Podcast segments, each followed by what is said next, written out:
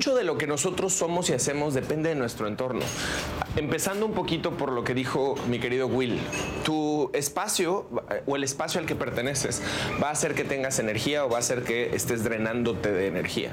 Los espacios aportan energía o te restan energía. Hay lugares en los cuales yo entro, por ejemplo, de repente eh, en todos estos viajes, ¿no? Hay lugares en los cuales yo estoy dando una conferencia, estoy dando un curso. El día sábado di un curso para unos asesores financieros en Estados Unidos.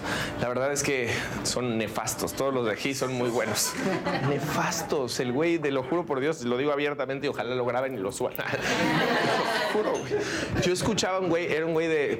es un buen tipo, el cuate me cayó muy bien, pero es un asesor de New York Life. Y el güey no sabía ni dónde estaba parado, o sea, no entendía lo que estaba diciendo. Los, los latinos estaban simplemente, había un buen número de personas. Y el problema es que el contexto, había un contexto de mucha crítica, mucho juicio, como que todos los que se paraban enfrente estaban siendo evaluados y juzgados. Yo fui el último en pasar. Y la verdad es que yo sentía muy feo, no, no por mí, la verdad es que a mí el juicio y la crítica no siento que me afecte.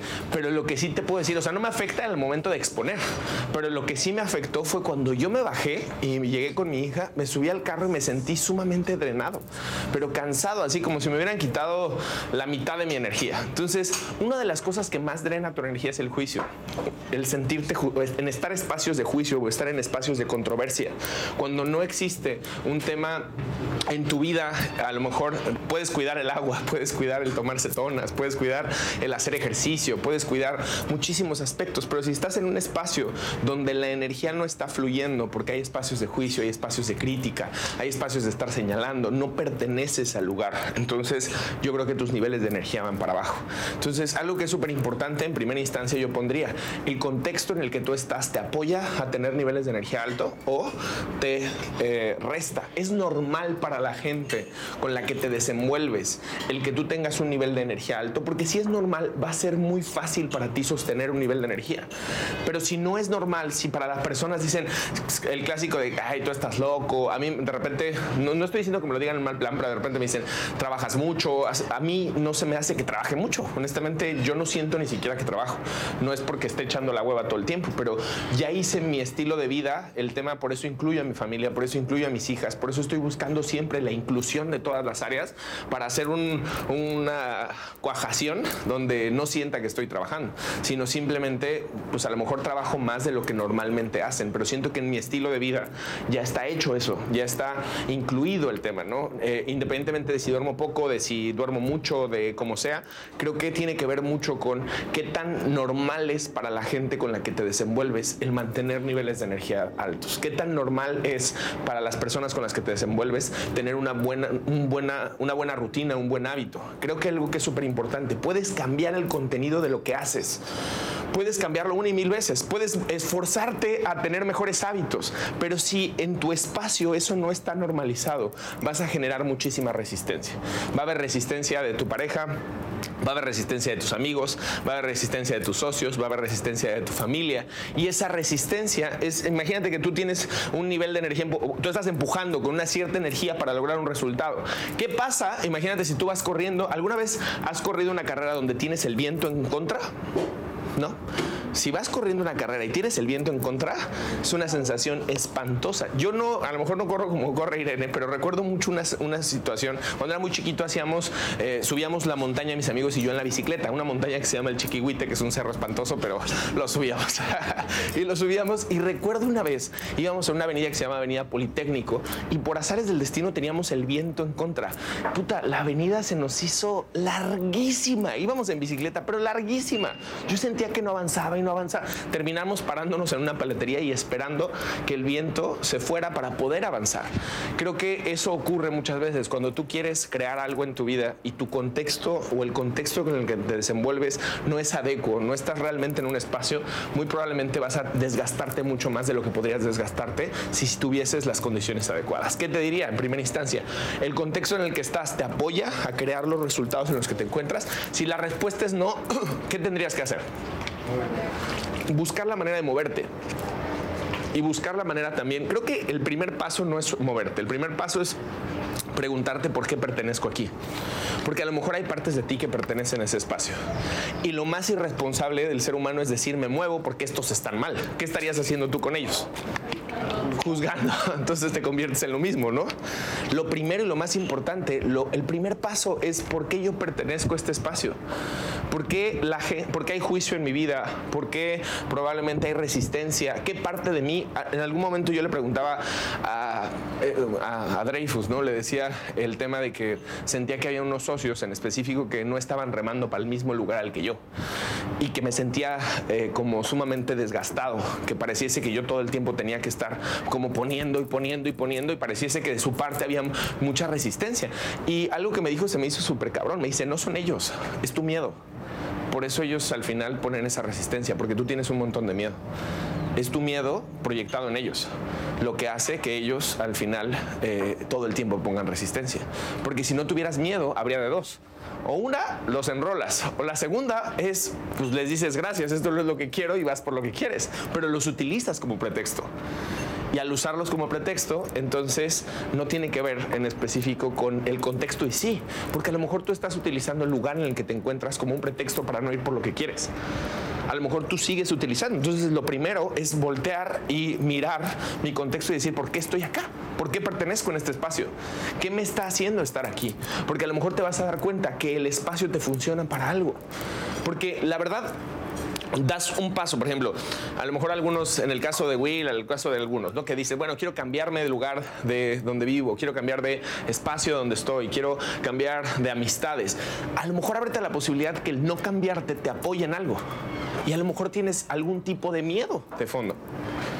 Y entonces el no cambiarte te apoya, el no dejar al socio, el no crear a lo mejor lo que quieres, el no ir por la relación que quieres, el mantener esta relación a lo mejor con tu pareja, eh, esta relación familiar que a lo mejor no funciona, te funciona para algo. Y entonces el notar para qué me funciona, lo primero que me apoya es no cambiarme a lo pendejo. Porque a lo mejor te cambias de lugar, cambias de contexto y resulta que generas las mismas pinches circunstancias, ¿no? Dejas al exnovio y el pinche novio nuevo es igual. Dejas el trabajo y el nuevo jefe es el mismo.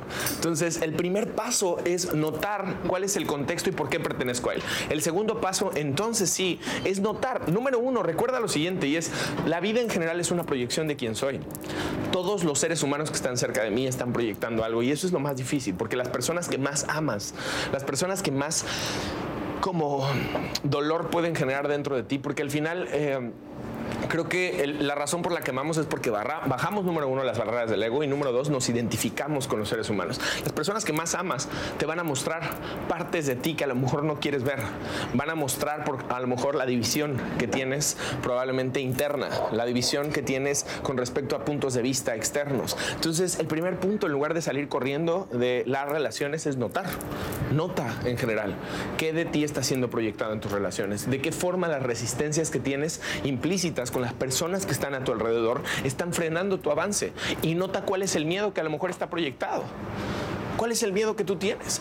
Y en lugar de ser alguien juicioso tú también con la gente que te rodea, sé compasivo que creo que es súper difícil. Honestamente, te lo digo y pienso con las personas con las que no estoy siendo compasivo hoy en mi vida y son muchas, son varias. Porque lo más sencillo es echar culpas, ¿no?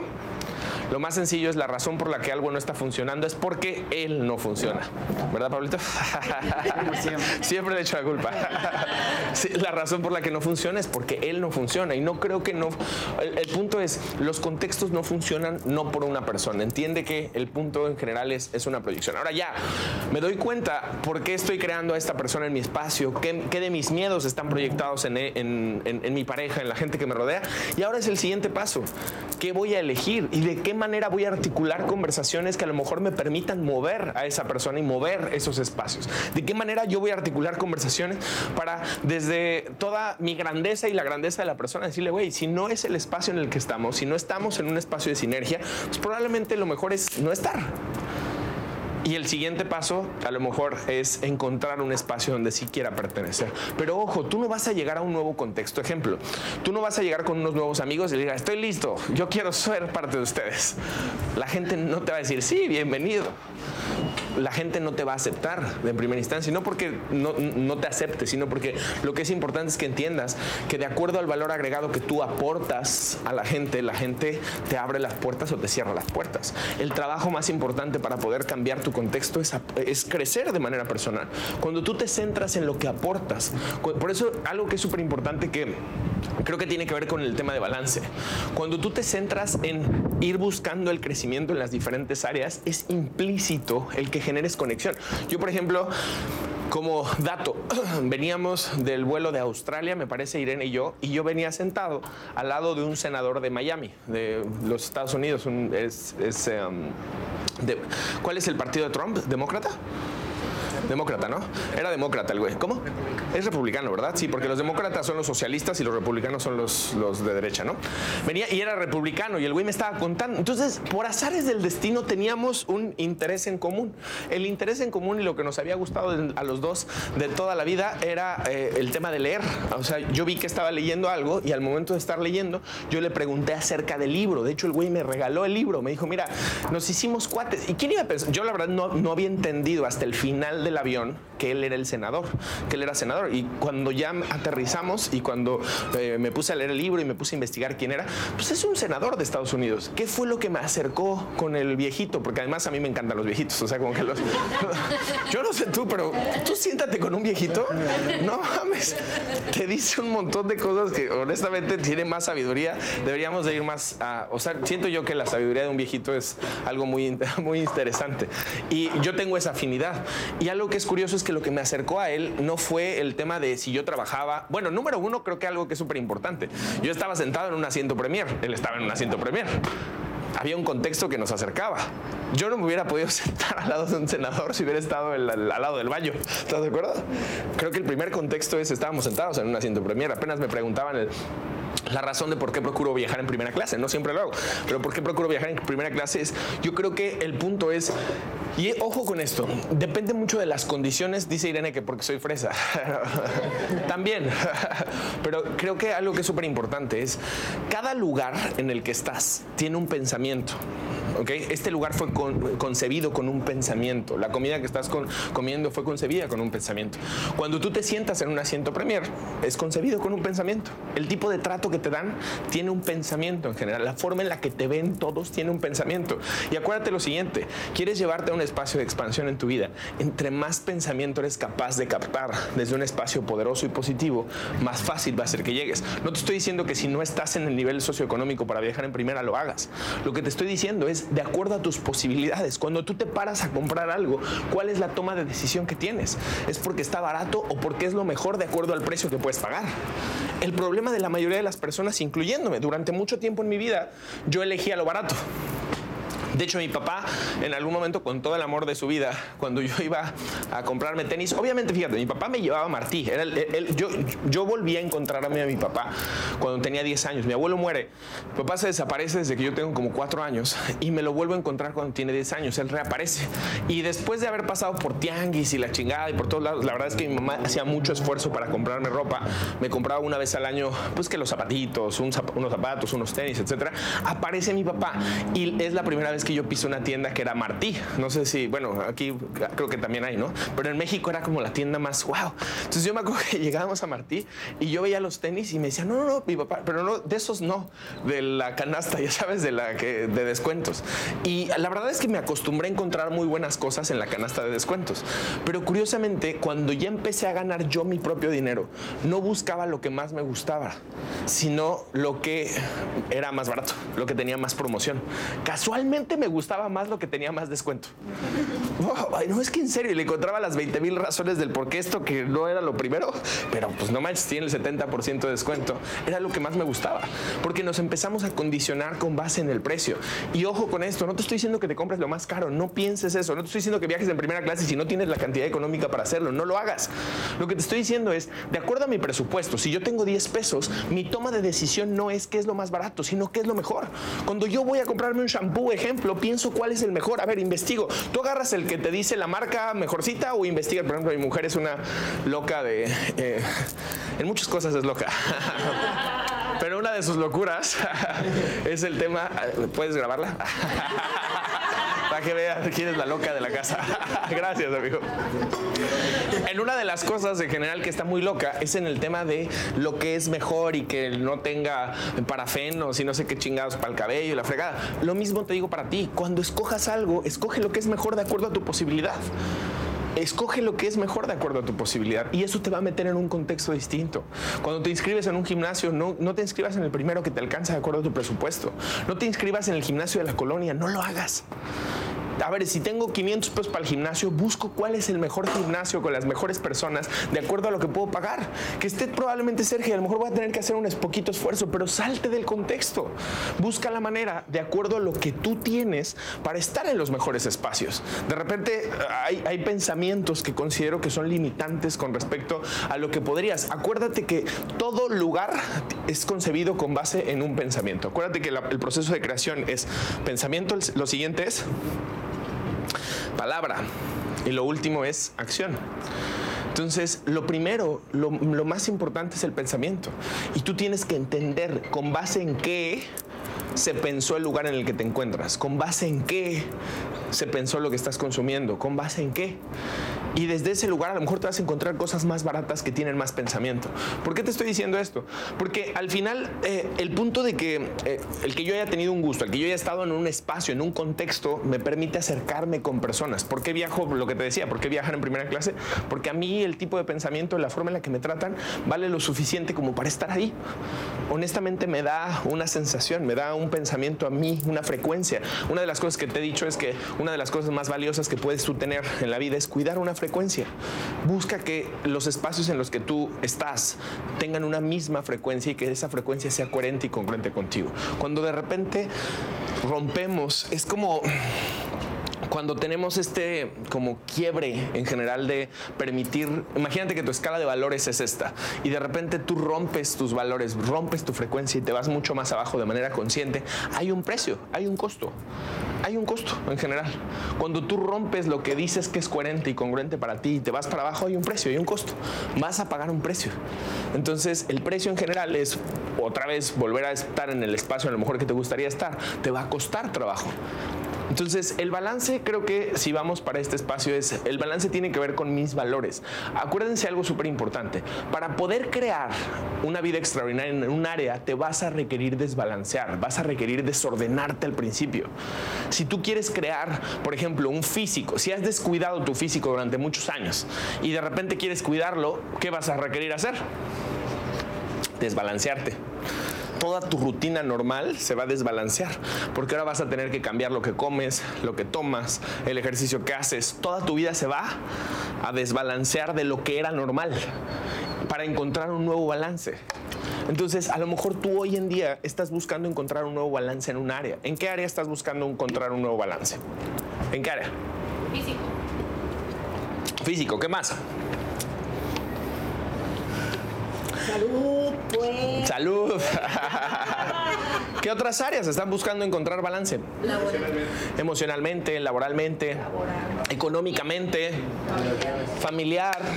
Si estás buscando un balance, te vas a tener que desbalancear. Vas a requerir que romper cosas que ya habías hecho normales por ejemplo, si yo quiero generar lana, yo quiero llevarme un espacio de expansión económicamente hablando, ¿qué voy a tener que hacer? Desbalancearme. Voy a tener que trabajar mucho más de lo que normalmente trabaja la gente tengo, acuérdate que el balance es cero, ¿ok?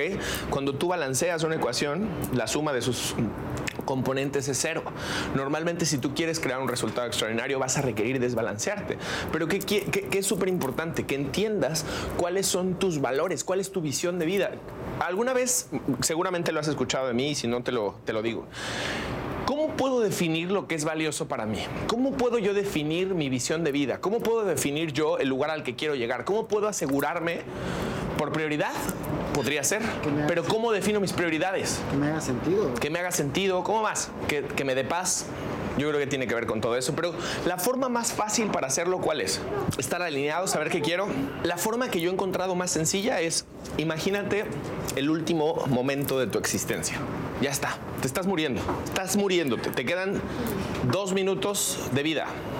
¿Qué te hubiese gustado en esos dos minutos? ¿Qué ves? Algo que está cabrón es hoy, de acuerdo a tus hábitos, de acuerdo a lo que tú haces, de acuerdo a lo que tú estás haciendo hoy como realidad, te estás muriendo. ¿Quién llegaría a tu velorio? ¿Ok? Si tú sigues con los mismos hábitos, no te estoy diciendo ahora. ¿Cuánto dinero tendrías? ¿Qué habría en tu espacio? ¿Unión? O habría separación? ¿Cómo te vería tu hija? ¿Cómo te verían tus hijos? ¿Tu pareja? ¿Cómo te vería?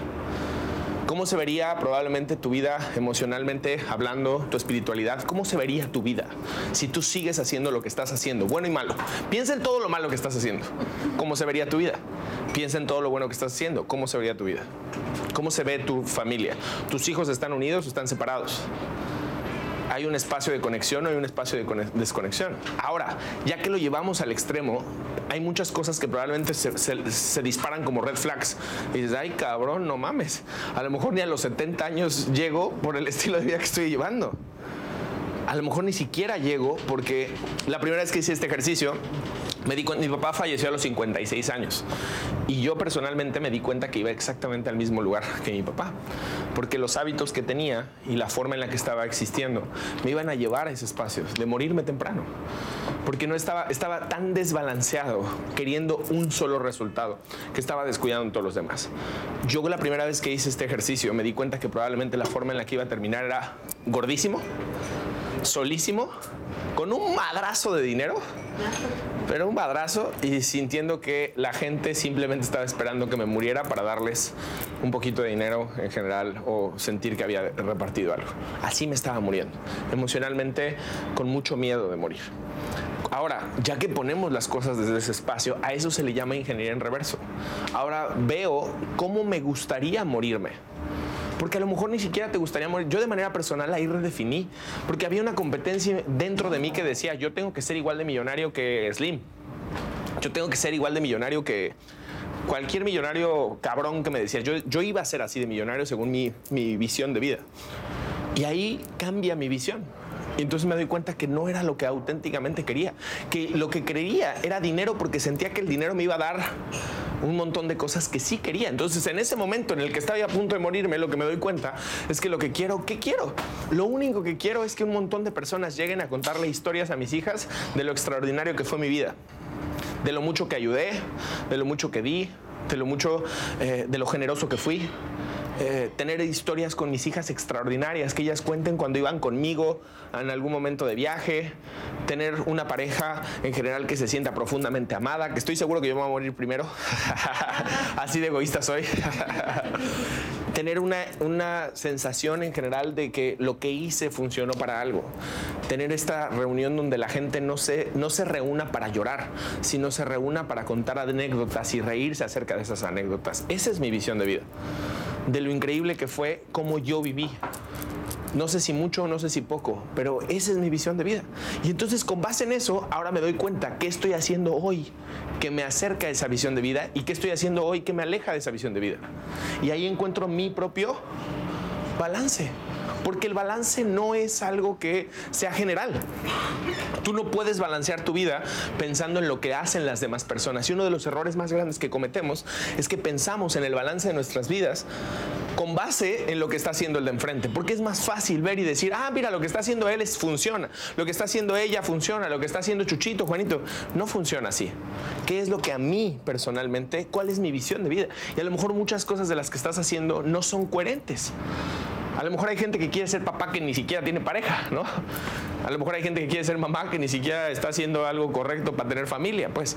O a lo mejor hay gente que quiere tener dinero y está en un negocio que no le va a dar dinero pero está ahí porque cree que es lo único que puede hacer.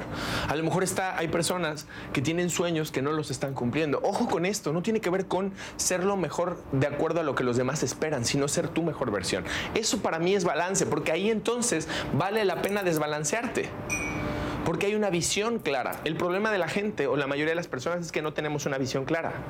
No hay una visión. Y fíjate algo que está bien cabrón. Lo que hace que, si, hablásemos de un tema físico, no sé si vieron el experimento la semana pasada, eh, salió en las noticias que por primera vez pudimos crear materia. O bueno, pudieron crear materia. Yo no estuve involucrado, ¿verdad? A mí no me invitaron ese pedo. Pero yo me siento parte. Chingue su madre. Pudieron crear materia no sé si sepas, pero al final la materia se crea a partir de la luz. La luz crea la materia. Entonces, eh, el que choquen, en general, eh, hicieron colisionar, eh, lo voy a decir a mis palabras, la neta no me acuerdo exactamente, te digo que no me invitaron, te digo que no, pero hicieron colisionar literal las ondas de luz y a, la fuerza a la que le hicieron colisionar se crearon literal átomos, algo que no existía, algo que solamente lo veíamos a la inversa. Cuando tú prendes un cerillo, tú estás viendo a la materia transformarse en luz y eso genera energía. Se había visto a la inversa, pero nunca se había visto al reverso y lograron hacerlo. La materia, técnicamente, es un cúmulo. Para que algo exista como materia, requiere estar eh, sostenido de mucho pensamiento. ¿okay? Una de las energías fundamentales que genera la materia es el pensamiento. El pensamiento, esto es pensamiento eh, sostenido durante muchísimo tiempo. Lo que tienes que entender es que la materia, cualquier cosa, por ejemplo, este edificio fue creado porque alguien, imagínate la persona que en primera instancia hizo esto desde una maqueta. Vamos a pensar que no lo hizo en un render. Fue un pensamiento inicial, ¿ok? Vamos a llevarlo un poco más atrás. Llegó el señor Shakur, Chapur, perdón, y dijo, quiero un hotel pasadísimo de lanza. Y ese pasadísimo de lanza incluía ciertas cosas que le encantaban a él. El mármol, que seguramente le encanta, ¿cierto? A lo mejor los acabados de madera, que le fascinan. La vista, ¿cómo? Los cristales. Los cristales que le fascinan. Él, tenía claro de eso. Y eligió a alguien que a lo mejor ya tenía experiencia. A mi, a mi gusto no, no lo sé, pero estoy seguro que eligió a alguien que tiene que ver con el tipo de construcción al estilo Arabia, ¿no? Como tipo eh, Dubai, como algo así. Porque el tipo de edificio parece así. Yo me imagino eso. Entonces lo eligió. El cuate ya tenía un tipo de pensamiento influenciado en su vida y le hizo un edificio al señor Chapur. Seguramente modificaron muchas cosas en el camino, ¿ok? Mucho pensamiento. Y luego de ahí contrataron a una constructora con un montón de ingenieros, un montón de arquitectos más, y un montón de albañiles y personas, y les injertaron el pensamiento. Y todos pensaron este lugar de una forma, y ahora hablaron del lugar de una manera y accionaron el lugar de una forma. Todos en conjunto fueron accionando a través de un pensamiento que inició en una persona, pero lo sostuvieron por cuánto tiempo? ¿Cinco años? Y entonces la materia existe hoy como algo que es como no puedes negarlo que esto existe. Así funciona cualquier creación. El problema es que los seres humanos somos muy poco constantes con lo que pensamos. Tú no puedes crear la visión que realmente eh, quieres en tu vida porque las piensas dos días y si no se te da, la dejas. La mayoría de las personas no tiene y no crea lo que realmente anhela porque su, su, su visión no es pensada todos los días durante un tiempo realmente sostenido y largo. Y de repente lo que ocurre es que agarras una meta, no agarras la meta física y te olvidas de todas las demás. Agarras la meta económica y te olvidas de todas las demás. Y de repente cuando volteas, tu familia está hecha mierda. Y de repente cuando volteas, tu físico está hecho mierda y de repente cuando volteas, y ahí es donde está lo, eh, el reto realmente, el desafío, está en pensar de manera sostenida y enrolar a la mayor cantidad de gente posible con respecto a tu visión de vida. Porque algo se materializa cuando mucha gente piensa de una misma manera acerca de algo. Cuando hay duda en ti, generas duda en las demás personas. Y entonces lo que vas a atraer en tu vida son resultados que sean duda. Pero cuando estás claro en algo, fíjate si no, las personas que son mayor, eh, algo que está cabrón es lo siguiente. Decía Patrick, Patrick Devlin, ¿ok? Que el don más grande que puede tener un ser humano es el don de gente, ¿ok? Porque dice que para crear un resultado depende el 20% lo que sabes y el 80% a quién conoces y cómo vendes eso que sabes. Yo creo que el don más grande que puede tener una persona es el don de enrolamiento. ¿Enrolar qué significa? Es transmitir, no tiene que ver con vencer, no tiene que ver con eh, mi pensamiento es mejor a tu pensamiento, sino yo te transmito lo que yo capto como ser humano te enrolo en una visión. Tú también vivencias, sientes esta visión. Siento la visión llamada hotel. Y entonces todos trabajan en congruencia con esa visión.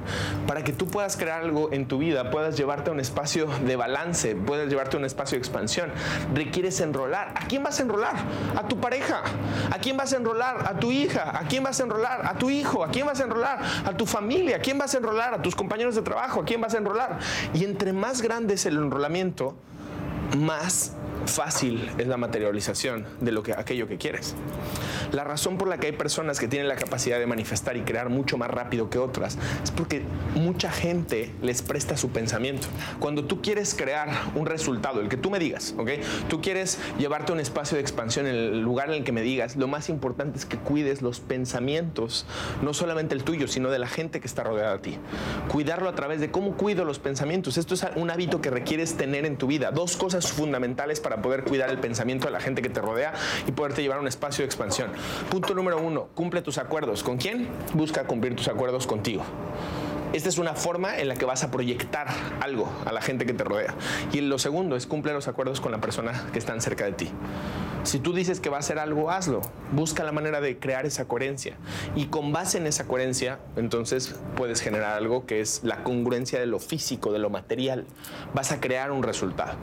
Es que yo creo que el punto es, ojalá lo puedan escuchar eh, desde una apertura realmente poderosa. Entiende lo siguiente, todo es generado por él. Pensamiento. Pensamiento. Entonces, si es tan relevante el pensamiento, cuídalo. Cuídalo haz tus rituales como sea que lo quieras hacer, de la forma en la que lo quieras hacer, pero haz un ritual, güey, que sea coherente con tus pensamientos. Si quieres orar, si quieres rezar, si quieres pedirle a lo que quieras en general, pero cuida el pensamiento. Para todos los que sí conocemos el efecto compuesto, el efecto compuesto más poderoso que tiene el ser humano se llama pensamiento sostenido. Ese es. ¿Por qué una persona compra una inversión por 25 años y genera un efecto tan poderoso? No, no en esencia por, por, el, por la inversión, y sí, sino por el pensamiento constante y sostenido durante 25 años de un ahorro. Eso hace que su vida se transforme, porque una persona transforma su vida a través de comprar un terreno. Porque durante un, imagínate, nunca en su pinche vida había vendido, comprado nada. Todo lo que compraba era cosas que se devaluaban. Y ahora, por primera vez, compra algo que tiene valor con el paso del tiempo y durante cinco años se compromete a hacer algo que no había hecho su vida se transforma, no es en esencia el resultado. De hecho, lo más cabrón, yo se los decía siempre a mis clientes y te lo paso como, como la forma en la que yo lo percibo. Lo más cabrón es que cuando tú te comprometes con algo, como una inversión, un ahorro, lo que sea, lo que transformas en general es, haces normal normalizas el tema por completo de eh, poder pagar esos 2.500, 3.000, 4.000, 5.000 pesos y de repente ya se te hace normal. Ahora dentro de tu nuevo contexto ya es normal pensar que puedes ahorrar. Entonces ahora empiezas a encontrar nuevas cosas para ahorrar te empiezas a abrir a posibilidades de cosas que no sabías que podías crear. Lo, interesante y lo poderoso es entender lo valioso que es el pensamiento y cómo el efecto compuesto más, más poderoso de todo se llama pensamiento. Pensamiento sostenido. Estate en esa frecuencia emocional hasta que lo hagas. Mantén un pensamiento. Lo relevante en general es mantener un pensamiento. Piensa por un momento otra vez. Vamos al pensamiento. ¿Cuáles son los pensamientos, valga la redundancia, que más sostienes en tu vida? Sé honesto contigo. ¿Ok? Y te vas a dar cuenta que son coherentes con la realidad que tienes. Tú sabes qué pensamientos tienes en tu vida. Tú sabes cuáles son los pensamientos que le llaman, eh, Anthony Robbins dice que son los pensamientos que son tu hogar. Son estos pensamientos a los que regresas una y otra vez. Pensamientos a los que vuelves y a la hora de volver es como tú puedes salir de viaje, ¿no? Yo me fui de viaje, pero ya sé a dónde voy a regresar, a mi casa. Tú regresas a estos pensamientos. Si tú revisas cuáles son la serie de pensamientos a los que siempre vuelves, te vas a dar cuenta que son coherentes con los resultados que tienes. Porque tu hogar o este pensamiento sostenido de manera permanente genera un resultado. Genera una materialización, genera un edificio. Así. Dime. Es que estaba pensando en estaba revisando en estos días unas cosas y estábamos hablando de contenido intencional.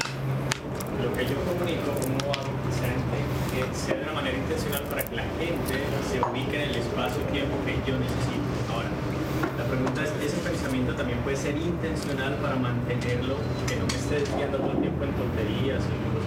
Sí, totalmente. Creo que ahí es donde viene el falsealo hasta que lo crees. Pues, o sea, si hoy no está siendo probablemente la realidad, piénsalo, comunícalo, actúalo, eh, enrola a las personas en lo que ves como visión. Entiendo que a lo mejor en este momento no es la realidad, es encontrar el estado emocional y la frecuencia que requiere sostener. No es el pensamiento, porque ojo, si tu pensamiento es desde un estado de anhelo o deseo, estás desde un querer. Y el querer es necesidad es escasez, no hay. Pero si yo entiendo cuál es la frecuencia, la razón por la que yo siempre que quiero crear un resultado personalmente, más allá de... am, solamente pensarlo, busco la manera de acercarme con personas que ya lo tienen. Es para entender cómo operan emocionalmente, cómo se ven emocionalmente, qué hacen emocionalmente y buscar la manera de yo estar en ese estado emocional aunque no tenga el resultado. Porque el estado emocional, ojo, si tú estás desde un espacio de querer, no importa qué tanto lo pienses, el querer es una frecuencia de no tener, es una frecuencia de escasez versus yo meterme en la frecuencia y el estado emocional de estoy ahí. Estoy ahí y desde ese espacio entonces disfruto o estoy disfrutando el camino de la creación del resultado en el cual o el cual quiero crear. Porque hay un espacio, fíjate, cuando yo estoy sufriendo, a lo mejor el resultado no estoy desde un espacio de goce, no estoy no estoy asumiendo que voy a llegar. Estoy dudando, el sufrimiento, eh, el pesar, el, ya saben, la clásico de, ya no sé si esto es para mí. Yo escucho esas pinches frases y entiendo la desesperación. De repente algunos compadres me dicen así como, es que ya no sé qué podemos hacer, la chingada. Pues güey, ya encontramos una manera de no hacerlo. Quiere decir que vamos a llegar. Quiere decir que por probabilidad, fíjate, en una venta, así funciona y esto me lo enseñó Irene. Fíjate, si por cada 10 clientes cierras uno, si no generas una venta con el cliente con el que estás, ¿qué significa?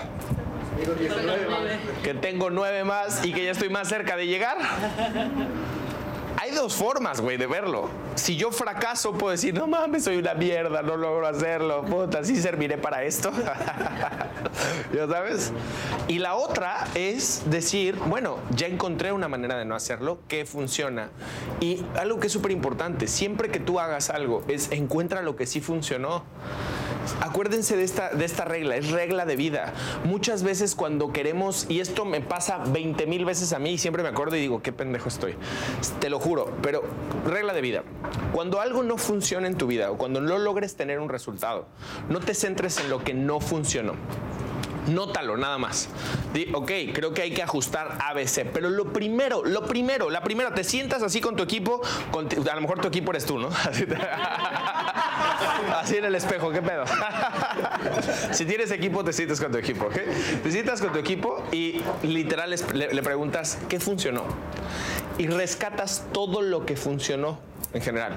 No, pues funcionó el tema de la pasión, a lo mejor en la que lo hicimos, la forma en la que redactamos, lo que le metimos. eh, a lo mejor si estoy enfrente de una cita, ¿no? ¿Qué funcionó? Pues funcionó que tuve el valor, por ejemplo, de meterme al Zoom, tuve el valor de aguantar las negativas del cliente, tuve el valor de quererle dar dos vueltas. Ah, y ahora sí, ¿qué áreas de oportunidad hay?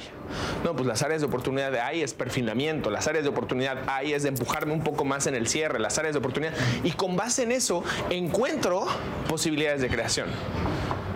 Pero el punto es, si yo cada vez que fracaso, el resultado, o, más bien, el pensamiento de fracasar es, no sé si esto es para mí, ¿qué mensaje o qué pensamiento le estoy mandando al universo o qué pensamiento me estoy mandando a mí?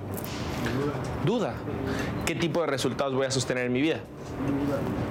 Entonces pasa el tiempo y esto es algo súper curioso, porque pasa el tiempo y resultados que sí habías generado en el pasado, ya empiezas a decir, si habrá sido yo, Ay, sí será.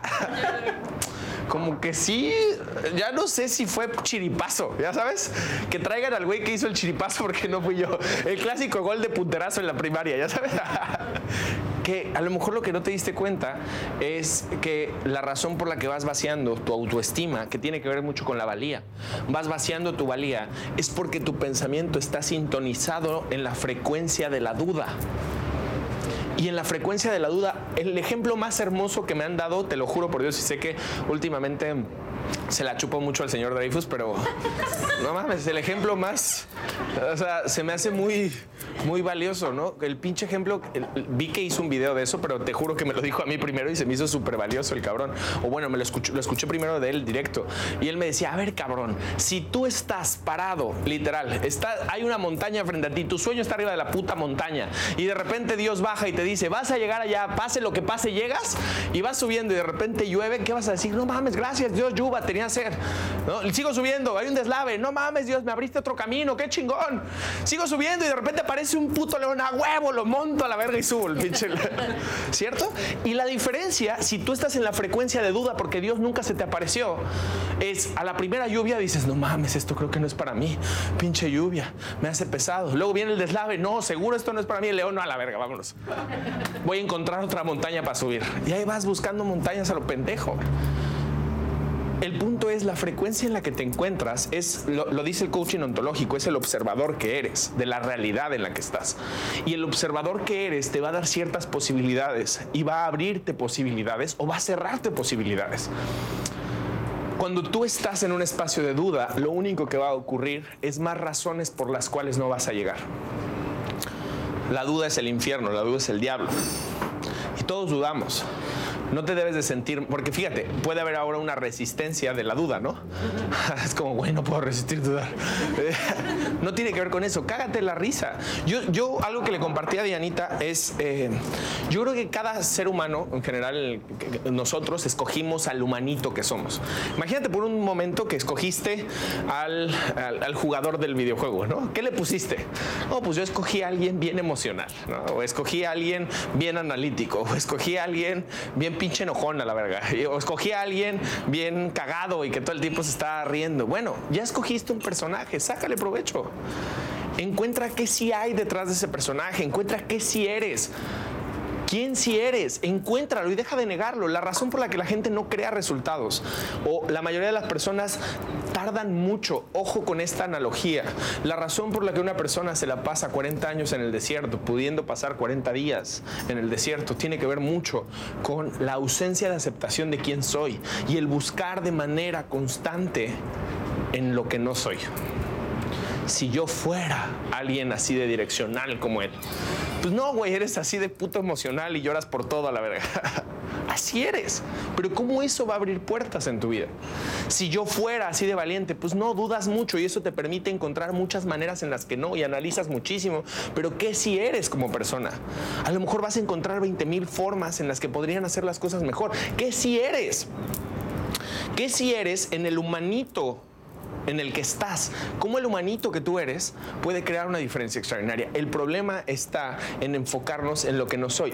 El problema está en que mi valía por completo, lo que yo soy como ser humano, está puesta en la capacidad de crear un resultado y no en la simple naturaleza de lo que soy. ¿Por qué merecería tener un resultado extraordinario? Porque sí, porque soy yo. Porque eres tú. ¿Cuál es la experiencia que viniste a crear? Y requieres captar que la experiencia, que tiene que ver mucho con el propósito, la experiencia de vida que tú viniste a crear está muy ligada a todo, entiende algo, el vacío, la obscuridad en general, ¿cómo podríamos definir la obscuridad? Ausencia de luz. Entonces piensa en toda la obscuridad de tu vida. ¿Okay? Todo eso que fue oscuro en tu vida. Todas las cosas que dices, huevos, quisiera que hubiera sido diferente. ¿Ok? La ausencia de luz o esta obscuridad que hay en tu vida, si lo viésemos así, es potencia. ¿Qué quiere decir esto? En este espacio es el lugar adecuado para que exista la luz. En la obscuridad es el lugar adecuado para que la luz se manifieste. Por eso es oscuro. Todos los espacios de tu vida te proporcionan la materia prima para crear la luz, para encender la luz que tú eres para crear en tu vida si viviste lo que yo compartía recientemente en un curso, ¿no? Yo viví espacios de escasez, espacios a lo mejor de ah, como esta sensación de que se iba a acabar, ¿no? Esta sensación que no era suficiente, que no había para todos, que no, eh, que no se podría crear sinergia, este espacio de juicio. ¿Cuál es la posibilidad que yo soy? Espacios de abundancia. Yo soy abundancia para la gente que me rodea. Yo soy conexión para la gente que me rodea. Yo soy posibilidad. ¿Por qué? Porque encuentro mi porqué de acuerdo a toda la oscuridad que hay en mi vida. Porque yo entiendo perfectamente lo que es tener y lo que es no tener. Y no me da miedo no tener. Eso es lo más maravilloso que me puede poner. A mí no me da miedo perder. Todo el tiempo yo estoy jugándome el juego como si fuera a perderlo todo. Todo el tiempo todo el tiempo. De hecho, aquí mi mujer se desespera. todo el tiempo estoy jugando ese juego. Porque honestamente a mí no me define una cantidad económica, no me define el carro que tengo, no me define lo, lo que puedo pagar. Porque considero que al final yo vine a crear una, una, una, experiencia en general, que está muy sostenida en lo que no fue, en lo que hubo de anhelo. Yo le decía eh, el sábado a, unos, a unas personas, ¿no? porque estaba procesando a un, a un señor que participó en una conferencia que di.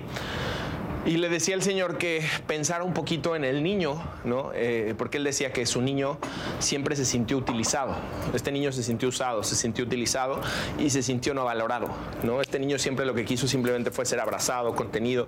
Y le decía que hoy la posibilidad que tenía a través de abrazar él, a través de abrazar a sus hijos, a través de entregarse, a través de eh, realmente sentirse alguien amado por el simple hecho de existir, lo que estaba haciendo en el espacio-tiempo era abrazar a ese niño.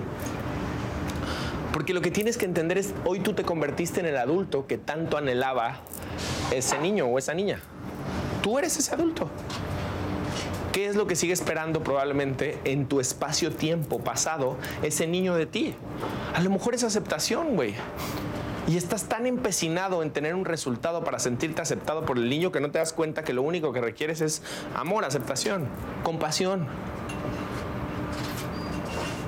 Es lo único. Y sigues esperando que entonces si obtienes el resultado. Es como nos convertimos en adultos siendo el mismo chingado chamaco con carencias. Y en lugar de darme cuenta que yo hoy como adulto puedo entregarle a ese niño la posibilidad de experimentar y vivenciar algo, sigo en esta lucha. Y la lucha no es necesaria, pues. ¿Cuál es la posibilidad que tú eres? ¿Cuál es la posibilidad entonces que te va a dar valía como ser humano? Porque la valía no es algo que vas a encontrar afuera de ti. La valía no es algo que vas y compras. La valía la encuentras a través de entender que lo más valioso en general que tienes es tu historia, tu dolor, lo que no funcionó, lo que te atoró, ahí está tu valor más grande. Piensa en un momento, uno de los materiales más valiosos del planeta Tierra, ¿cuál es? Oro. Oro y agua. Le damos mucho valor a una piedra llamada diamante. ¿Qué era un diamante antes? Carbón. Carbón, no mames, carbón. O sea, imagínate, fue un puto árbol que se quemó, güey. O sea, se cayó, pac. Se quemó a la verga porque un pinche rayo lo partió. Ok, quedaron un, un cachito así de carbón, no sé cómo sea, literal. Algo así fue, ¿no? Una piedra quemada que fue simplemente absorbida por la Tierra por el paso de millones de años y eso generó qué? Un chingo de presión. ¿Y esa presión generó qué? Un puto diamante. Una piedra brillosa y ya. ¿Qué le damos valor? ¿Por qué le damos valor? Porque por escasez, porque brilla, porque es hermosa, porque es diferente. Escúchalo, porque es diferente. ¿Qué es lo que te da el valor que tienes como ser humano? Ser diferente. Para ser diferente, ¿quién tienes que ser? Tú. El problema más grande que tenemos los seres humanos es que queremos ser el commodity de lo que son los demás. Y el commodity de lo que son los demás, ahí no está tu puto valor. Tu valor está en ser diferente. Y la diferencia lo vas a encontrar en dónde? En tu contexto de vida. Y en esencia lo encuentras en lo que normalmente no funcionó y en lo que no fue. Creo que, eso que dices todo eso, eso sería como, eh, bueno, generas dudas, generas caos en todos lados, como que veo pedos en el trabajo, esas cosas como, ¿qué chingo voy a hacer este fin de semana? ¿Qué chingo estoy haciendo en el gimnasio? ¿Por qué no estoy trabajando? porque a mucho tiempo desbalanceé todo el tema físico y emocional para meterme al tema económico y ahorita que regresa eso es como como que tienes a sentir culpa, pero en lugar de meter culpa de son los dudos, ¿qué estoy haciendo? Y reconocer que estás desbalanceando un momento de tu vida para tener algo que realmente quieres, porque como tú dices, realmente lo económico sí está chingón, pero no era lo que yo quería en un momento, lo estaba haciendo por sentirme valioso, por querer llenar el ego de, que me iba a sentir valioso, pero llegué a ese lugar y como que seguí sintiendo el mismo vacío y no me sentía valioso porque no era ahí donde realmente quería estar. Yo creo que lo único que tienes que tener cuidado tú es ahora estás en otra área que es el físico y a lo mejor te estás desequilibrando en ese físico, también esperando tener algo. Ojo, el camino no es el resultado, el camino es el camino y lo que mereces disfrutar es el camino, no llegar. Porque el patrón, dado lo que me dices y dado que te conozco, es querer llegar y entonces cuando llego digo, ya gané tanto, ¿y ahora? Ya me puse bien pinche mamado, ¿y ahora? Ahora voy a ver otro nivel de mamadez, ¿no? Y ahora pinche Gus va a ser una pinche bestia. Y ahora vas a disfrutar desde ese. Entonces, el punto es, güey, lo más relevante del planeta es el pinche camino. Cada vez que te pierdas en disfrutar el camino, cada vez que te pierdas y algo, no- yo creo que nada vale la pena. Nada, ninguna meta, la que me digas, vale la pena para dejar de disfrutar un momento. Nada lo vale. ¿Por qué tendrías que sufrir? ¿Por qué tendrías que estar en un espacio? Ojo, no quiere decir que no sea pagar precios. Porque, güey, a veces, por ejemplo, pararte a las pinches 4 de la mañana para tomar un vuelo, para andar en los putos aeropuertos perdidos la chingada. Bueno, o, o sea, estoy pagando un precio, pero no estoy, no mames, mi vida es una mierda. No estoy haciéndole, por ejemplo, vengo con mi hija y no vengo cagándole el palo a mi hija porque no sé, o sea, la levanto tengo que pararme una hora antes, bañarla, cambiarla, peinarla, hacerla. Vámonos, no estoy puta madre por ti, voy tarde. Cuando otras veces me duermo casi casi con la ropa, me despierto y me voy. No se lo digan a nadie, es mi truco. Me duermo en la noche, me baño y a la chingada me voy. No, pues ahorita tengo que hacer todo un protocolo. Pero no le estoy cobrando factura, al contrario. Estoy disfrutando el proceso y estoy disfrutando en general y eso genera disposición en ella. Una de las cosas más increíbles que pude pasar esta semana con mi hija en general es que en los momentos en los que yo me di cuenta o me daba cuenta que había un cierto reclamo de mi parte hacia ella, había enojo de su parte. Como, pero ah, fueron dos ocasiones que las tengo muy identificadas. Por en, en- en cambio, las- los momentos en los que yo simplemente le explicaba, disfrutaba el proceso, disfrutaba el momento, estaba con ella, nos reíamos, se paraba, se paraba, es impresionante, se paraba a tres y media de la mañana conmigo para agarrar los vuelos, porque normalmente los agarro muy temprano para poder llegar. Entonces, tres y media de la mañana venía conmigo, papá, yo te ayudo, vamos, se subía, estaba dormida. Normalmente a Vico cuando la despiertas medio se, se- se enoja, se despertaba, sí, papá, dame mi mochila, vamos, sí, no te preocupes, se sube al vuelo conmigo, se sentaba, venía conmigo, me puedes abrazar, es que vengo un poco cansada. Oye, mi amor, papá, no se te vayan a olvidar mis chochitos, vamos a dármelos. Entonces, como en esta sinergia juntos, ¿sabes? En, pero yo no dejaba de disfrutar.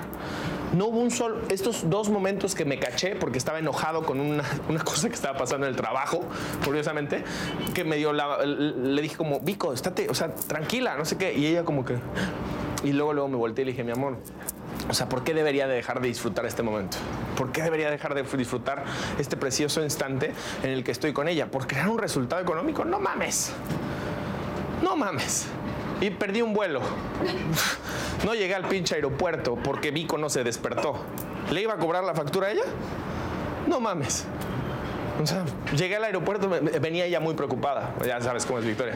Papá, vamos a perder el vuelo, perdón, es que, ay, mi amor, no te preocupes. Nos pasamos y conocemos todo el aeropuerto, no pasa nada. Llegamos y estaba con su cara toda nerviosa de que el señor me estaba diciendo que no íbamos a, podernos subir al vuelo. Y obviamente que tenía de dos, güey. O emputarme a la chingada o hacer lo que hice, que fue disfrutar. Curiosamente, por disfrutar, mi hija también le dijo, es que fue, yo no me paré, señor. El señor se quedó viendo así. Se queda viendo así y dice, mira, no te preocupes, te mando en el siguiente vuelo gratis. No te apures, me cambió el vuelo sin un peso en general, no nos co- cobró absolutamente nada. Te mando en el siguiente vuelo. Ya, nos subimos al, al- al- al aeropuerto, le dije, mi amor, ¿qué crees que vamos a hacer? Vamos a poder conocer todo el aeropuerto de Los Ángeles como nadie lo conoce. Estás, órale, va, nos tienes caminando por todo el aeropuerto. Encontramos la sala lounge VIP de American Express, no nos gustó tanto, fuimos a la otra sala. Le digo, mi amor, ¿ya viste? Si no, nos hubiera- hubiéramos- si no te hubieras parado tarde, no hubiéramos conocido las dos salas lounge, no hubiéramos dado cuenta. Todo el mundo la trata extraordinario, obviamente. Todo el tiempo estaba feliz, llevándome una galleta, diciéndome que quería. Me dormí un rato en la sala lounge y ella estaba calladita para que no, pues, estaba cansado su papá. Entonces, Podía yo decirte, tenía todas las razones para encabronarme. Claro que sí, pinche vuelo carísimo, lo hubiera perdido. A lo mejor si hubiera llegado con esa energía, cagándole el palo a mi hija, hubiera seguido perdiendo el vuelo. Lo único que tuve fue un día completito con ella en el aeropuerto, divirtiéndonos, jugándonos a las traes. Había unos túneles así grandísimos en el pinche aeropuerto que vienen con colores.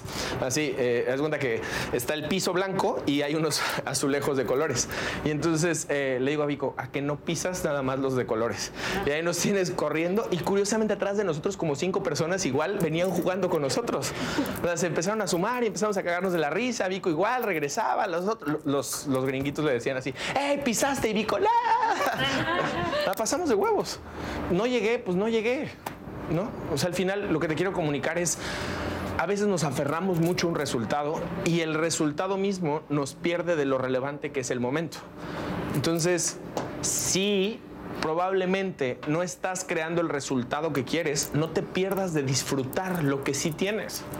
Yo que sí tengo, pues tengo a mi hija en un país cuidándola yo, echando relajo, divirtiéndonos, molestándonos tal vez, jugando.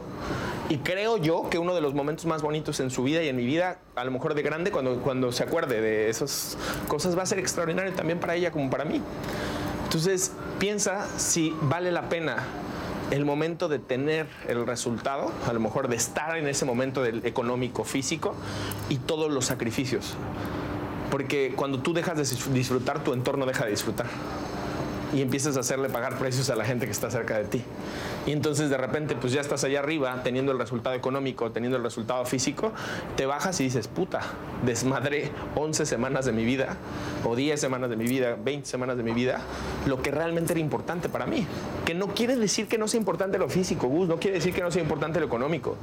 Pero ahí es donde está la dicotomía. Puedo yo estar haciendo algo que es muy importante para mí como un resultado económico y físico desde una frecuencia de disfrute y de goce y puede estar pagando el precio, valiendo madres, eh, cansado, lo que sea, gozándolo. La frecuencia es lo relevante. En el arte de la comunicación, el mensaje que yo te transmito que es un 100%, el 7% es relevante las palabras con las que transmito el mensaje. ¿okay? El 28% es la emoción y todo lo demás es la fisiología o la fisionomía con la que lo transmito. ¿Qué quiere decir esto? Que en el arte de la comunicación lo que es relevante es yo estar correctamente groundeado, cómo estoy emocionalmente. Porque si yo estoy groundeado emocionalmente, mi fisiología cambia. Cuando yo transmito un mensaje, quiero comunicar algo, por ejemplo, quiero comunicarte que quiero que las cosas sean diferentes, pero estoy desde el enojo, mi fisiología va a ser enojo. Y aunque yo te esté diciendo, oye, es que lo que quiero es que cambie, no me está funcionando lo que estás haciendo, eh, estamos haciendo, creo que hay cosas que podemos mejorar, como mi emoción es enojo, tú no vas a entender mis palabras que quieren sumar tú vas a entender la emoción que está en el fondo y dices, puta madre. Y entonces lo que voy a encontrar de frente es una puta reacción de, no mames, tu madre, ¿cierto? Porque lo relevante no son las palabras, lo relevante es la emoción, porque la emoción genera fisiología. Y la fisiología y la emoción generan algo que es el arte de la comunicación. Esto es súper interesante. Dice Tony Robbins que la razón por la que la emoción y la fisionomía es tan importante es porque antes de comunicarnos con palabras nos comunicábamos con señas tú entras a un lugar y al entrar al lugar sientes la energía del lugar, ¿cierto? Si está alegre el lugar, lo sientes alegre. Si está enojado el lugar, sientes tenso el lugar. ¿Por qué es? ¿Porque tienes un sexto sentido? ¿Por qué es? Por la fisiología, no es la energía, no es como que, ay, la energía me llegó. No, güey, la fisiología. Tú eres, tienes ya integrado en tu sistema, el ADN, tenemos integrado la fisiología. Tú sabes perfectamente lo que una persona te está comunicando. Lo sabes, lo sientes. Por eso dices, la vibra de esta persona no me jaló, no fue su vibra, fue que su cuerpo ya adoptó una posición a la defensiva, ya adoptó una posición de contracción que te hace no confiar en la persona. No, es persona, es tú, es la cuerpo. Es tu cuerpo. Exactamente, eso es lo que emito. Totalmente, pero mi cuerpo, más allá de emitirlo, porque a lo mejor a la hora de emitirlo eh, se podría sentir como que hay ondas, a lo mejor sí, pero lo que te quiero decir es lo que yo veo físicamente en ti me hace confiar o me hace no confiar. Ahora bien, en los espacios de comunicación lo relevante no es lo que digo. Antes de entrar en una comunicación clara, ¿ok? Antes de entrar en una comunicación clara, lo primero que requiero hacer es groundear la emoción en la que me encuentro. Y si esa emoción está bien groundeada, muy probablemente la comunicación va a ser efectiva. Porque la razón por la que tu comunicación está funcionando es porque no estás hablando en algo que se llama conversación B. No estás diciendo las cosas al chile y estás queriendo barnizarlas. Entonces estoy que me carga la verga la chingada, perdón, para que no. La verdad. Estoy que me. Estoy que me carga la chingada y. Bueno, pues es que yo nada más quiero comunicarte, güey. No mames, lo que sientes es la pinche sensación de que te está cargando la chingada. Y entonces ahí hay una incoherencia en la información que yo te estoy dando. En el arte de la comunicación lo más importante no es lo que digo, sino la emoción en la que me encuentro. Dime. A ver, y en ese caso, si estoy que me carga la voz como, de acuerdo a me, o sea o sea, lo relevante sería en, un ideal, porque eso es muchas veces imposible. En el ideal de la vida sería que groundes tu emoción y que te des cuenta por qué estoy emocionalmente así de cargado. Mi reacción emocional, ¿por qué es? Por algún pensamiento. por un pensamiento que no está sostenido en el presente. Yo no puedo tener una reacción emocional, ojo, reacción. Reacción, ¿por qué es una reacción? Porque es instintiva, porque está programada. La programación no puede venir del presente, no mames. No hay forma. Se llama reacción emocional porque estoy en un espacio de no estoy viendo la vida como es. Estoy viendo la vida a través de el lente de lo que pasó. Entonces estoy reaccionando porque hay algo de mi pasado que se está manifestando en el presente que creo que es igual y entonces estoy cagado de miedo o estoy enojado y entonces estoy viendo al personaje que ni siquiera es el personaje, estoy viendo otro personaje, güey. Y entonces empiezan todos mis tabús a... ¿Qué debería de ser primera instancia? Darme cuenta, ay, güey, ahí voy otra vez yo con mis mamadas, de sentir, pensar, va a ser. Y ahora me doy la posibilidad. ¿Te acuerdas del ejercicio de conversación A, conversación B, conversación C? La conversación C, ¿qué es, Fer? El pensamiento promotor. Hay un ejercicio que te puede funcionar bastante. En cualquier discusión, ¿ok? Y practícalo en tu vida. Piensa en la última discusión que tuviste, ¿ok? La última discusión que tuviste en general, la última. Piensa en la conversación que sea, ¿ok? La pelea que tuviste. Imagínate que algo que es súper interesante, cuando yo estoy peleando con alguien o cuando yo estoy discutiendo con alguien, a la vez hay una conversación interna que le llamamos conversación B que está corriendo en paralelo. Es como la película de Intensamente, ¿cierto? Es este grupo chico que están, nos quieren joder. Está haciendo igualito, ¿ok? Y entonces empiezan a poner cosas, en general los recuerdos, empiezan a poner recuerdos de cuando me putearon en el pasado, cuando abusaron, y entonces no veo a la persona, sino estoy proyectando todo el tiempo lo que es. Que es súper importante que te des cuenta de esa conversación, ve. Que te des cuenta de esa conversación que te está impidiendo ver a la persona enfrente de ti. Te está impidiendo ver la situación. Y lo que tienes que darte cuenta es lo que promueve. Eh, Neil Donald Walsh dice que hay dos tipos de pensamientos promotores de realidad. Todo es promovido desde dos lugares. El primero se llama amor y el segundo se llama todo es promovido desde el miedo y todo es promovido desde el amor. Entonces, tú tienes que tener la capacidad de darte cuenta si la conversación interna que estás teniendo contigo en el momento de la discusión, obvio en el momento es un pedo, pero por lo menos después hazlo. Si la conversación interna que estás teniendo contigo es de miedo o está siendo de amor. Y desde ahí puedes girar muchas cosas en tu vida. Ahí es donde me doy cuenta si mi reacción emocional está siendo coherente. Y si no está siendo coherente, entonces me hago cargo de hablar con la persona y es súper diferente que yo le diga, por ejemplo, estoy enojado con Irene, te voy a poner un ejemplo mío. Entonces estoy enojado con Irene y estoy peleando con ella por una cosa del trabajo. Y entonces es súper diferente que le diga, es que el pedo eres tú porque me caga cómo llevas las cosas y bla, bla, bla, a que yo le diga, oye, la realidad es que de fondo tengo un montón de miedo de, porque siento que no estoy yo aportando al negocio. Siento que lo que estoy haciendo no es suficiente y no es relevante y siento que no estamos creando el resultado en conjunto y la neta es que tengo miedo de perder. Entonces me gustaría que me ayudes a ver cómo podemos solucionarlo. Porque a lo mejor hice un pinche pedote abismal donde le dije que era una mierda, donde le dije que el pedo era ella, donde le dije que valía para pura madre, donde bla, bla, bla. Cuando de fondo el problema ni siquiera es ella. Normalmente el problema de fondo, ¿quién es? Uno mismo, ¿no? Tú, haciéndola de pedo, proyectando tus pedos. Dime. Por ejemplo, ¿qué pasa cuando la otra persona está en una situación, eh, estás teniendo la conversación o la, discusión, y a lo mejor tú estás en ese nivel de conciencia que acabas de decir y, tratas de, ponerte zen, pero la otra persona está como y en una salvación, o sea, digo, no vale la pena eh, discutir o rebotar. Persona está en un estado donde no va a aceptar, no va a escuchar, no nada y probablemente después lo manejo o ya lo dejo pasar, lo cual creo que no está bien. Lo relevante- lo ¿Qué es rele- lo que haces con el estado emocional de esa persona? O sea, lo relevante es darte cuenta por qué la reacción de esa persona. O sea, tendríamos que entender por qué la reacción de esa persona. Y más allá de por qué la reacción de esa persona, de esa persona, el por qué tú generas esa reacción. Porque lo relevante es, si yo te preguntara, fíjate, ¿cómo te sientes con esa reacción emocional? ¿Cómo te sientes? ¿Mía o de esa persona? Tú, con la reacción de esa persona, ¿cómo te sientes? Encabronada. Entonces, esa persona se permite encabronarse y decir lo que a lo mejor tú no dices porque tienes un conflicto con enojarte. Entonces, obviamente generas personas encabronadas en tu vida por todo el resentimiento y enojo que cargas tú, que muchas veces no te permites decir. Entonces, no tiene que ver con que te permitas en esencia enojarte, sino que te empieces a decir lo que realmente quieres decir.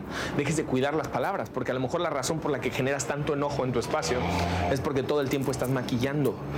Y ese maquillar genera una presión que sale en algún lado, que es con alguien.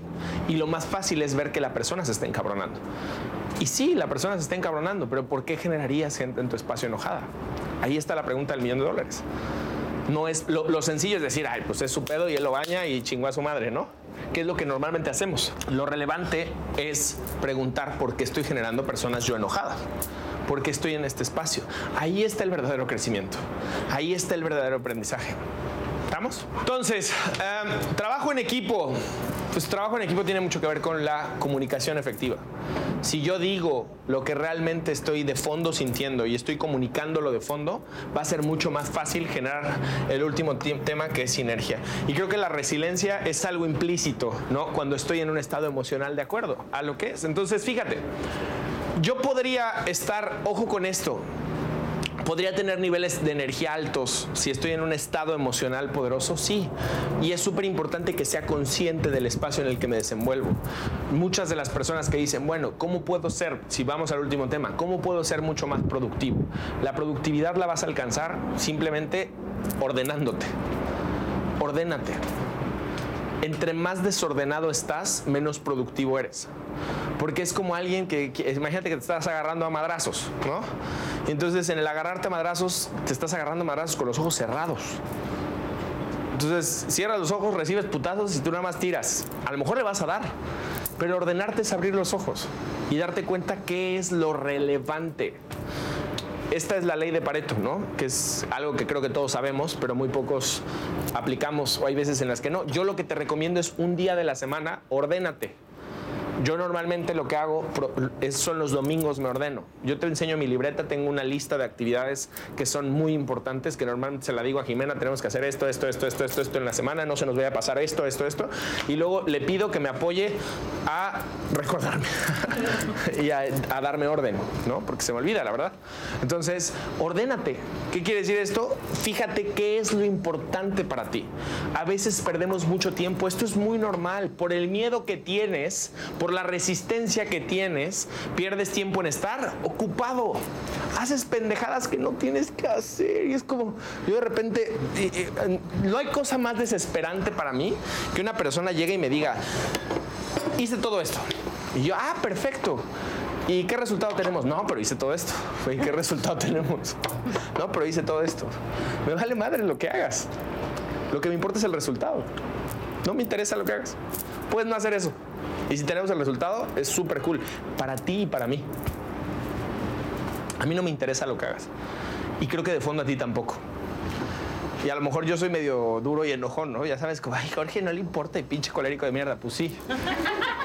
y de fondo también para ti. Te lo juro, de fondo también para ti. Porque de fondo la realidad es que la razón por la que estás haciendo lo que estás haciendo, ¿por qué es? Porque quieres un puto resultado. Pero es más fácil mantenerte ocupado haciendo lo que no tienes que hacer, que es fácil para ti, que roba tu tiempo, en lugar de hacer lo que tienes que hacer, haz lo que tienes que hacer y ya. Enfócate en lo que es relevante. Y enfocándote en lo que es relevante y en lo que realmente vas a crear un resultado, eh, te vas a sentir mucho mejor. Entiende algo, tu ego es algo con lo que tienes que luchar. Tu ego va a querer hacer cosas que no son importantes, que no son relevantes, porque te va, es, es como, eh, no, no, no creas que tengamos miedo de esto, ¿eh? es que es muy importante que, ¿cuál? Tienes miedo, güey. Tienes miedo de hacer el video, tienes miedo de chingarle, tienes miedo de meterte a investigar lo que tienes que investigar, tienes miedo de hablar con la persona con la que tienes que hablar, tienes miedo de hacer la pauta, tienes miedo de hacer la cita, tienes miedo, entonces tu ego te va a poner donde, donde es cómodo. Veamos qué es cómodo operativamente, ¿no? Imagínate a, miedo, eh, intensamente buscando toda la lista de pendejadas que tienes que hacer según para poder estar cómodos y hacer, güey. Y miedo dentro de ti todo el tiempo te va a entregar una lista de prioridades. Tenemos que hacer todo esto. No es cierto, no lo tienes que hacer. No tienes que hacerlo. Haz lo que tienes que hacer. Sé productivo. La, la respuesta del millón de dólares, la pregunta del millón de dólares, más bien. ¿Cómo encuentro lo que es productivo? Piensa en lo siguiente. ¿Qué es lo que yo sé hacer, que podría dar y hacer para poder crear el resultado que nadie más puede hacer? Ahí está tu productividad. ¿Qué es lo que yo sé hacer y puedo hacer dentro de la organización en la que me encuentro, sea mi organización conmigo, ya sabes, yo, y mi espejo, que yo nada más sé hacer y ahí le pongo más atención, ahí le pongo más prioridad, ahí le pongo más, más eh, tiempo. Y en todo lo demás no quiere decir que no, no le pongas tiempo, pero acuérdate la, em, el cuadro de Stephen Covey, ¿no? ¿cómo, cómo- ¿Se acuerdan del cuadro? ¿A qué le doy más importancia? ¿Lo que es? Urgente y importante. Después en la parte de abajo está todo lo que es importante, pero no, perdón, en la parte de arriba es importante pero no urgente. Ahí le pongo prioridad también. Luego en la parte de abajo está lo que es urgente. Pero no importa. ¿A quién se lo doy? ¿A alguien más? O busco solucionarlo ya en chinga. Son esos pendientes que las estás arrastrando, que no las quieres enfrentar y que no los haces. Y luego de último cuadrante está lo no urgente y no importante. Que normalmente, ¿sabes qué es cagado? Que normalmente la cantidad de cosas que más haces son de esa puta lista. No urgente, no importante. Ahí. Me llama la lista. A pendientes. Y la lista de urgente e importante así enorme, güey. Siéntrate en lo que es urgente e importante y acuérdate, ¿cómo Tienes defino? que ver por qué donde estás en tu zona de Totalmente. y no te mueve. ¿Cómo defino lo que es importante? ¿Cómo defino lo que es importante? Tiene que ver con el resultado que quieres lograr. Lo que me da miedo. Sí. Lo, lo- lo importante, Steven, ¿ya leyeron el libro? Ay, qué feos son. O sea, nomás de lo, lo que dice Stephen Covey acerca de lo que es importante es que lo, real, los siete hábitos de la, la gente altamente efectiva se llama. Lo que dice Covey es que lo importante es lo que se alinea a mi visión. Lo importante no es lo que me va a dar el resultado per se, sino es lo que se alinea a mi visión. Lo urgente es lo que me va a dar el resultado el resultado rápido. Pero si yo trabajo en lo que es importante, entonces voy a empezar a construir a mediano plazo algo que es exponencial. Entiende algo, y esto es súper importante. Desde que yo me volví promotor, encuentro mucho el tema, hoy, hoy en el tema inmobiliario también, es la mayoría de los que estamos en la industria, la mayoría de los vendedores, la mayoría de etcétera, lo único que queremos es el resultado de la venta inmediata. Y entonces de repente le dices a alguien, bueno, pero es que si te vuelves promotor vas a ganar menos. No lo queremos. Porque eso, pues no manches, ¿cómo voy a ganar menos? Es una locura, no quiero ganar menos. Pero eso podría ser importante. ¿Por qué es importante? Porque a largo plazo me da una visión. Porque a largo plazo me permite sostenerme y me permite crear una organización. Así funciona. Tengo que pagar un precio, sí. Y de hecho, lo que dice Stephen Covey es que deberías de enfocar ahí lo más posible. Porque entonces lo que ocurre es que a largo plazo, en cinco años, vas a generar algo realmente extraordinario. Replantea tus prioridades de acuerdo a tu visión de vida. Replantea tus prioridades de acuerdo a tu visión y tu vida va a transformarse. De tarea, a lo mejor lo que les estaría bueno es que lean el libro de los, los siete hábitos de la gente altamente efectiva.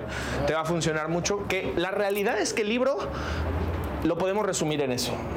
Pero vale la pena parafrasear todo lo demás y meterte en un espacio de crecimiento. ¿Estamos claros? Entonces, ¿qué te llevas? ¿Qué se llevan? Como que los siento confundidos otra vez. O sea, siento que entraron más, llegaron menos confundidos de cómo se van. Sí, ¿qué te llevas, Juanito? Eh, a mí me gustó eso justamente lo que me he dado cuenta últimamente es eso, cuando haces algo como que como de manera masiva, como que te sientes y estás como que iniciando esa actividad, como que te sientes como que no te hallas, pero en la repetición te vas dando cuenta qué es lo que te funciona y lo que no, y como que lo vas descartando. Y ya luego como que tus actividades productivas las haces como automáticas. Entonces como que llegar a ese punto de, de que tus actividades productivas se hacen como por inercia, pero ya no te sientes ni agotado para hacerlo. Eso es lo que, lo que me gustó de este. Súper. Dale un fuerte aplauso. Después Mariana, Will. Yo, yo me digo lo que me dijiste, creo que la junta pasada que me dijiste que es un juego, creo que me cuesta mucho creer que es un juego. Eh, me acuerdo que me dijiste, ya generaste lo suficiente para que coman todos en tu casa, sí, entonces déjate más de Porque creo que eso es lo que me pasa, que sí tengo el resultado, pero no suficientemente bueno, estoy empezando a vivir mi vida, no es suficiente. Ayer estaba hablando con un montón de dijo, estoy, estoy siento que no es suficiente lo que, lo que estoy haciendo. O mi familia vive bien, pero siento que no es. O sea, primero haz las paces con ese tipo de pensamiento, porque está, o sea, qué chingón que tengas un pensamiento para el que no es suficiente, o sea, que todo el tiempo quiere más. Ese pensamiento es el que te ha llevado de repartir alitas a estar en donde estás, güey. Ese pensamiento me, me ha llevado a mí de ser taxista a tener hoy un negocio en México y en Estados Unidos como lo tengo y seguramente como lo voy a seguir teniendo. Para mí tampoco nunca es suficiente. Ojo con esto, yo nunca creo que es suficiente. Yo todo el tiempo quiero más pero no vivo desde un estado de sufrimiento porque no es suficiente, güey. O sea, yo vivo en una sensación de disfrute y de goce porque estoy aquí, no mames, estamos en el roof más chingón creo que hay ahorita en Mérida, o de los más chingones que hay, con una comida increíble, con personas extraordinarias. A lo mejor, si a mí me preguntas, pues a quién no le gustaría tener un pinche estadio como el de Dreyfus lleno, claro que no, o sea, pero güey, hoy en día para mí esto es algo extraordinario pero no quiere decir, ojo, nada más es disfruta en donde sí estás y haz las paces con este como monstruo que tienes de dentro para el que nunca va a ser suficiente. Siempre va a ocurrir dentro de ti esta sensación de quiero más, quiero más, pero que no nuble tu capacidad de entregarte con tu esposa, que no nuble tu capacidad de entregarte con tus hijos, que no nuble lo más importante que es, ahí no lo puse aquí, que es tu visión, que es cómo tener una visión clara, cómo te ves al final de la vida porque lo importante no es estar en la energía de la insuficiencia. Entiende algo, la energía de la insuficiencia es una energía de escasez, güey. ¿A qué me refiero con esto? Cuando sientes que quieres más o necesitas más es porque no hay, hay miedo de que se acabe. Hay miedo, tienes que ir pasando esa pinche energía. Ya no es necesaria. Esa energía era necesaria cuando no había que comer, güey tienes que ir renunciando a esa energía, poquito a poquito. Y son hábitos, pero haz las paces porque gracias a esa pinche energía seguramente has llegado a donde estás y vas a llegar mucho más lejos. Ahora utiliza esa energía, no que te utilice a ti para estar todo el pinche tiempo en una sensación de insatisfacción y de una sensación de miedo. Ya no tienes que tener miedo, es lo único. ¿Te late? Dale un fuerte aplauso. Marianita. Gracias. Yo me llevo la importancia de cuidar el pensamiento y de capturar mucho pensamiento me ayuda a lograr Y, y Mish me decía algo muy cabrón. Eh, respeto las creencias de todos, solo quiero decirle lo que me dijo Imish, que se me hizo muy valioso. No lo digo yo. No lo digo yo. Porque capaz de que mi mamá me regaña.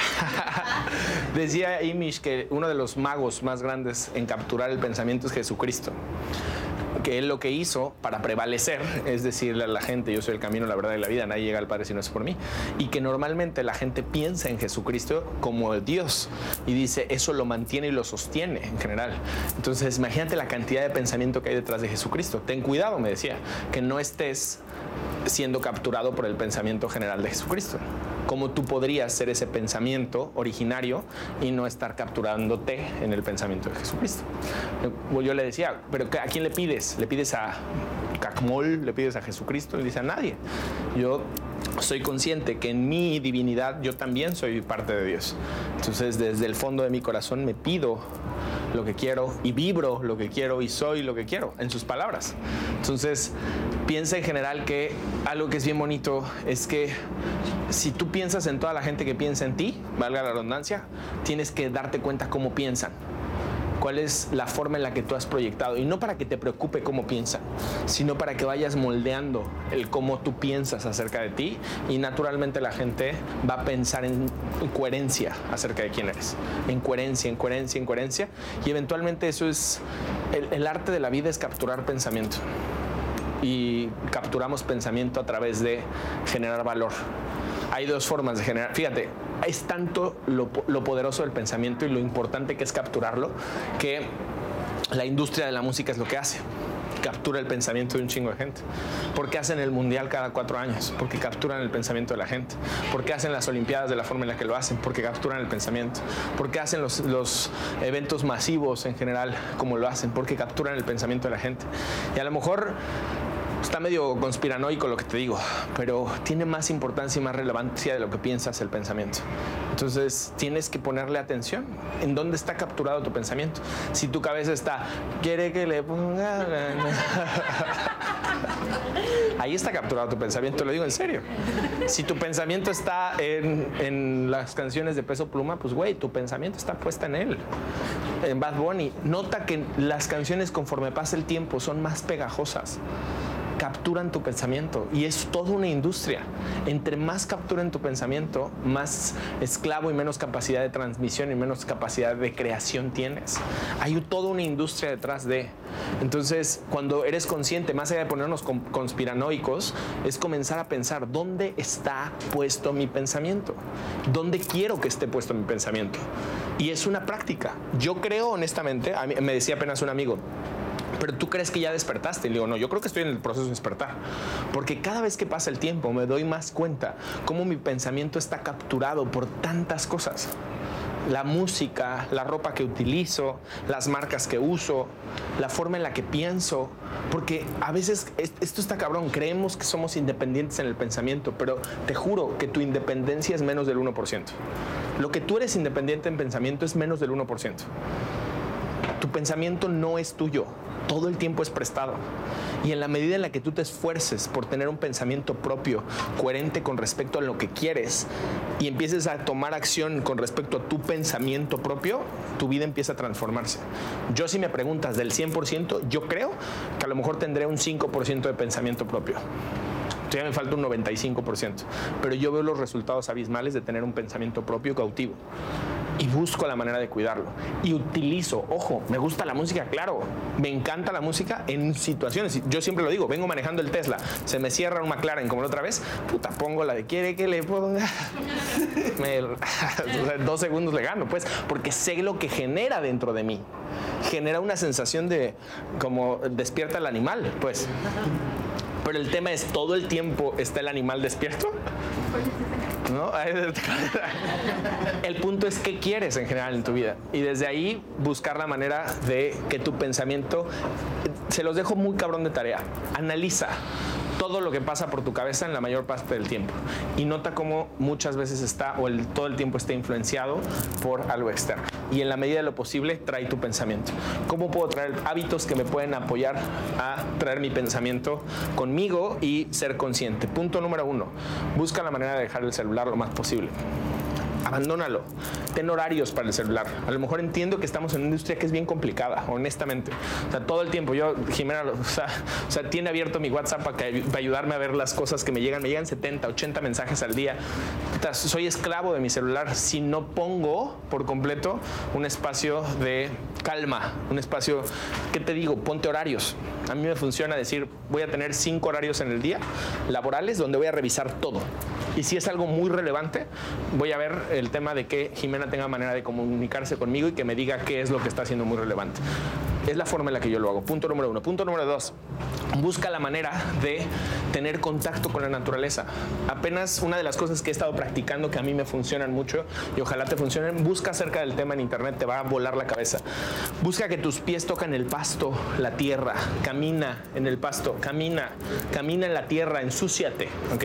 Ensúciate, es una mamada, una mamada el tema, una estupidez el tema que te dice no te ensucies.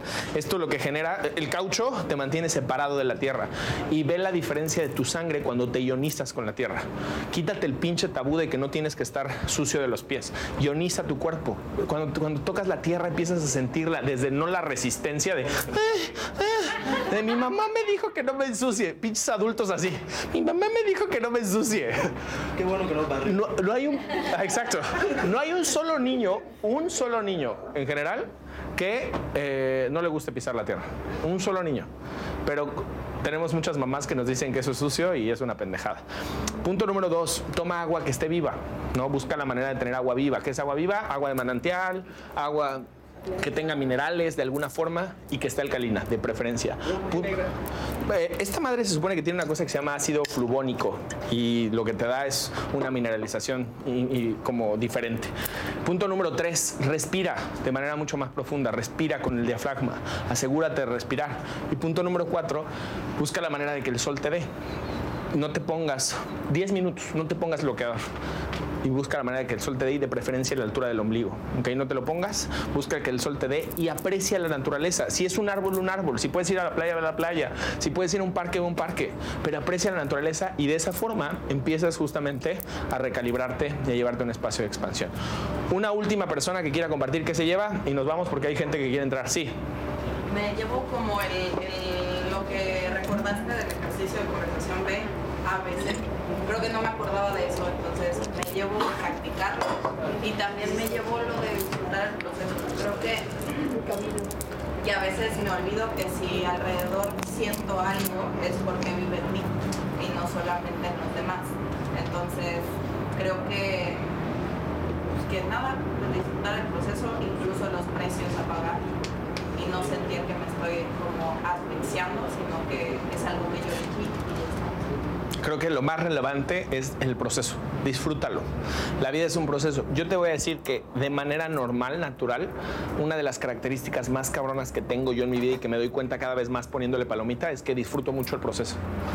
Y eso me diferencia mucho en general de lo, lo normal. Si se dan cuenta, la mayoría del tiempo me estoy cagando de risa, algo está pasando caótico y yo es como, ah, tranquilo, te lo solucionamos, no pasa nada. O sea, como que siempre estoy como con eso, eh, eh, estás así de, ya, ya, tranqui. Hay momentos en los que se me pierde, pero creo que el arte que tengo en general para manejar las cosas es porque no permito que nada mueva mi estado emocional.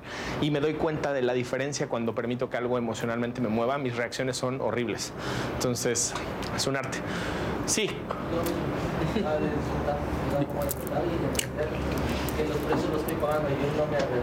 y algo que es súper cabrón, Gus, yo prefiero, desde mi perspectiva, y es una forma, créeme que vas a preferir estar parado en esa tarima, a lo mejor no siendo el güey más mamado, pero sí sabiendo que estás allá arriba sin sufrir el proceso y creando una conexión enorme con tu familia y que a lo mejor tu hija y tu esposa y tus papás te vean desde un espacio de, güey, no mames, qué increíble, y permitirte ver disfrutando junto con ellos, que el güey que a lo mejor la sufrió y hizo que toda su familia pagara un precio enorme y a lo mejor hasta está solo allá arriba de la tarima, diciendo, sí gané, pero ¿qué gané? El reconocimiento de gente que ni está, que ni me interesa. ¿Qué es lo que tú quieres? ¿Cuál es tu visión? ¿Te late?